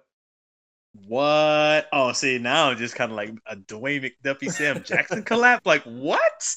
How awesome! And I did. I feel bad because I did not know yesterday. Because since we're now the 21st, I did not know that was his birthday. So now I, I'm so glad we didn't do the podcast last week, and we're doing it. You know, sorry about that. You know, I had things to do, but it just it makes this so much more. I, I had the word it was on the tip of my tongue. It makes it more special and emotional because we're talking about a man who, and I feel like I've just kind of taken over the podcast. I'm so sorry, guys. I Don't Like apologize, please. they're gonna be like that guy talked the whole time. We didn't get him, so I apologize. But it just to me that just it feels so special that I got I get to talk about such a man uh, who has impacted my life so much as being a black person, and he saw himself in me and other people, and to celebrate his life, talk about all his achievements and it's you know even though i'm just i know you guys have talked way more about it you know throughout the whole month and stuff like that and i'm this is kind of surface level and it's more personalized and but it's just you know now knowing that it's just like whoa. Everything happens for a reason. We were supposed to do the podcast last week that didn't happen. We're doing it this week you know today. It was on his birthday and it's just like okay. Okay a little emotional right now. Just Well, just to so make much- matters to make matters worse, uh, the twenty first is the day he died. which is So- another yeah Yeah, so it's like, yeah, it, it's it's a lot. yeah it's it's a lot but it's just like even that you know knowing that today you know is the anniversary of his death you know he died after his birthday it's it's it doesn't hurt as uh, because once again it's just like you know doing this podcast and it feels like a celebration of his life even in death it's just like he is still being such a big influence on so many people that you know you don't really think about it. It's like oh, it's sad, but you're like, man, I his legacy lives on. hmm You know, you got the Dwayne McDuffie Awards. You know, Static came on HBO Max last week out of nowhere to talk. You know, now we're Damage, getting to read. Damage Control was in Spider-Man: Homecoming. Yeah, there it is. You know, there's there's so much. So it's just like, man, this Dwayne McDuffie. I wish you were alive today because God, ah, you just done. thank you, just really, really thank you. And there's a lot of other people who have done a lot of things, but you know, we'll, we'll talk about them another time. This is all in his accolades, but just thank you for letting me see myself and just giving stories meant a lot in so many just words cannot express the gratitude. Pretty much what i'm getting at without trying to trip over my own tongue. Just a, a- a breathtaking a giant am- amongst men just definitely up there with Stan Lee to me. Yeah know guy was masterful sorry to sorry to drone on i'm so sorry guys fine. Like, see, I like, mean, uh, you know, as you know, we may be fans, but the stuff that he's done hits us nowhere near on the same level as it would hit someone like you. yeah Just because, you know, we don't have the same struggles. We don't have to worry about the same, you know, fears just in general in life. You know, if I get pulled over, I'm yeah gonna worry about the same things you're gonna have to worry. yeah There's, you know, I want you on because you will be able to speak to all of this way better than Alan and I can, and I, I have zero problems with you hijacking this podcast to Yeah. because it's why I wanted you on. I wanted you to be able to speak for all these things that he he represented for everything he yeah, you know worked his ass off to try and get across th- through his entire career. And so to have you on here and just to let it out to you know be open about how much all of this is still a thing even with as much progress has happened how much still Yeah. needs to happen you know i i'm glad to have you on and i'm glad you're able to just you know speak Yeah, your mind I- about all this I, I I really do appreciate that, you know, for you guys having me on and let me talk about it and just you know, express it because he he he paved the way for so many. And like I said, I don't the the DC just animated era just that is all Dwayne McDuffie. I mean, there's a lot of people that did it, but the first thing you you the name you say is Dwayne McDuffie. You say Justice mm-hmm. League, you say Dwayne McDuffie, you say pretty much uh those DC animated movies. You say Dwayne McDuffie. You know, there's other people who did great ones. I mean, correct me if I'm wrong, Alan and and, and, and Josh, but and he did some stuff with Marvel too. Did he? Did he not? Or uh, no? Yeah, Uh, he. I mean, that's kind of where his comic career started, and then he Yeah. dabbled in it a little bit later on. But yeah, for the most part, he was, you know, even with Milestone, it was still basically a DC thing, you know, in the Yeah. background. So he was basically DC majority of his career. Yeah, and I, I, I and he DC gave him control, and he. I honestly would have, if he was still alive, you think they would have let him be the head of like the DC movie division? Oh, oh man, I don't know. You would like to think they would have. Yeah, but you know, because he's being black, I doubt it. But still, I mean, I mean, it's we laugh, but it's you know, kind of true. Yeah, But I like, I don't even know if there's like def- anybody on the animation side who's taken charge of the live action stuff. I'm, I, I, I definitely think he would have had.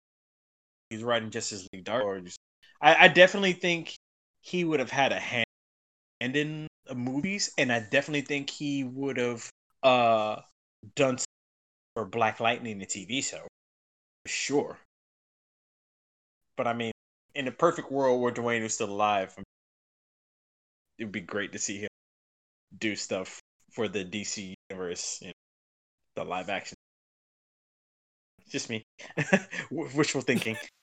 I mean, if he had a bigger hand in all that stuff, it definitely would have been, I think, turned out a lot better what it did. yeah. he would have did a better job than redacted on those, you know, cuts for uh Justice League and stuff like that. well, I think, God, how long have we been going now? A little over two hours. Yeah, I think I said we weren't going to go that long on this episode. I, I think we, this is the longest episode we've done this month. You know what? That is my bad, and I feel like that is a common thing. Is just like anytime we do an episode, is like, oh, it was gonna be an hour. It's like two hours. I'm like, oh crap, I talk freaking much. It was worth it. I have no, no, no regrets having you on. I've loved this episode. Thank you, appreciate it, man. I'm sorry, So- Alan, man. no, it's it's it's fine, dude. uh, So before I cut everyone loose, is there anything else you want to bring up before we go? Or I know it's late on your guys' end, especially. So I, I I've, I've said enough, so I'm just gonna let you guys have your go ahead. Alan, So is there anything else you want to bring up before? Uh, no, not really. Okay.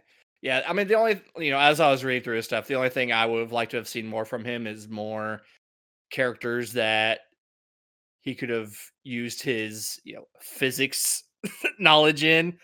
You know, Yeah. reading like Fantastic Four and his Firestorm run and all that, where I think I think uh, using his background in physics would have been such a fantastic use in some of those characters with you know the more sciency stuff but Yeah, you know it's it's a shame but yeah, it is, uh, and definitely would have loved to see him do some more Marvel stuff, um, as well. yeah okay yeah so that's it i will i will let everyone go go to bed and all that um the only really the only thing i want to mention is that you know the dwayne mcduffie fund if you can contribute to it please go contribute to it. I will post a link in the show notes, just like I have the past couple weeks. Um, I guess they have like a tribute video at the end of the McDuffie Award for Diversity that they did today. Um, so Oh, if I can find that video, I will post it on our Twitter. And if there's a direct link, I'll post that in the show notes as well. Um, It, it's Yeah, on the than- uh, the Joey McDuffie Award uh, Facebook page. Okay, I'll check that out. But other than that, just the normal stuff, you know, rate, review, share the podcast, yada yada yada. I don't want to make this about us. This is about Dwayne, and don't let all the work he did in his career go to waste. Spread, you know, the love for the characters. Don't let diversity hit a brick wall. Just change the industry for the better and it can get better. It can get much much better. So you know what? Just just keep doing it. For his legacy, for everyone else who needs to see themselves reflected in a any medium that is clearly not there yet. yeah.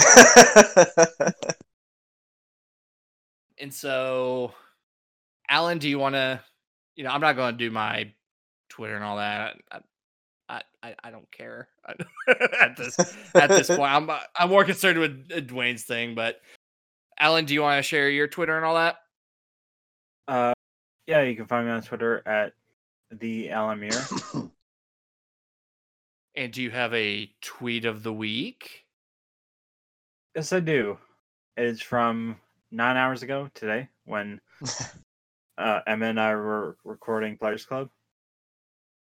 It's just simply a quote that says, "Alan Wake is Sam Lake," because Emma was just talking about uh, Alan Wake, like him being a him his stuff with, with Control being an altered world event, or him being a sort like a special type of person, like a like an anomaly type of person. And I said, "Oh, so Sam Lake then." I got that reference. And then Javon, I will leave you to All s- spread your your goodwill here. Yeah, I mean, uh, I- and Allan loves this. We used to do this on the other podcast where they used to call out my name. um, I do have a Twitter. If you guys want to hit me up and follow me, uh, I do get unapologetic. So just fair warning. But uh, you can find me on Twitter to the U to the Z to the M. I mean U to the Z to the A to the M to the A to the K to the I to the J. Uzumaki J. Yes, that's Uzumaki J on Twitter. I, Yeah, I love it when gotta you do fuck, that. Really. I always forget you do it. Every, every time I, I I know on the podcast, I'm like, Allan doesn't even have to say a word. I already know it. I'm gonna do it, and we're just gonna rock it. So yeah, thanks once again. Thanks for having me on the podcast. Right. This is really fun. yeah, thank you for coming on. Uh, Seriously, I, I really appreciate it. Thank you, thank you. And with that, we will bid you all adieu. See you further down the hyper time, and long live Dwayne McDuffie. Long live.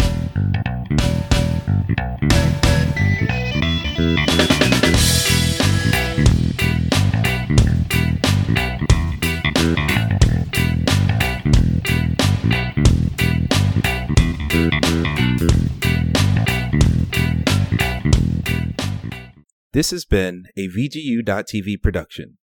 For all of the hottest hot takes and other opinions on video games, music, and a lot more, tune in to VGU.TV.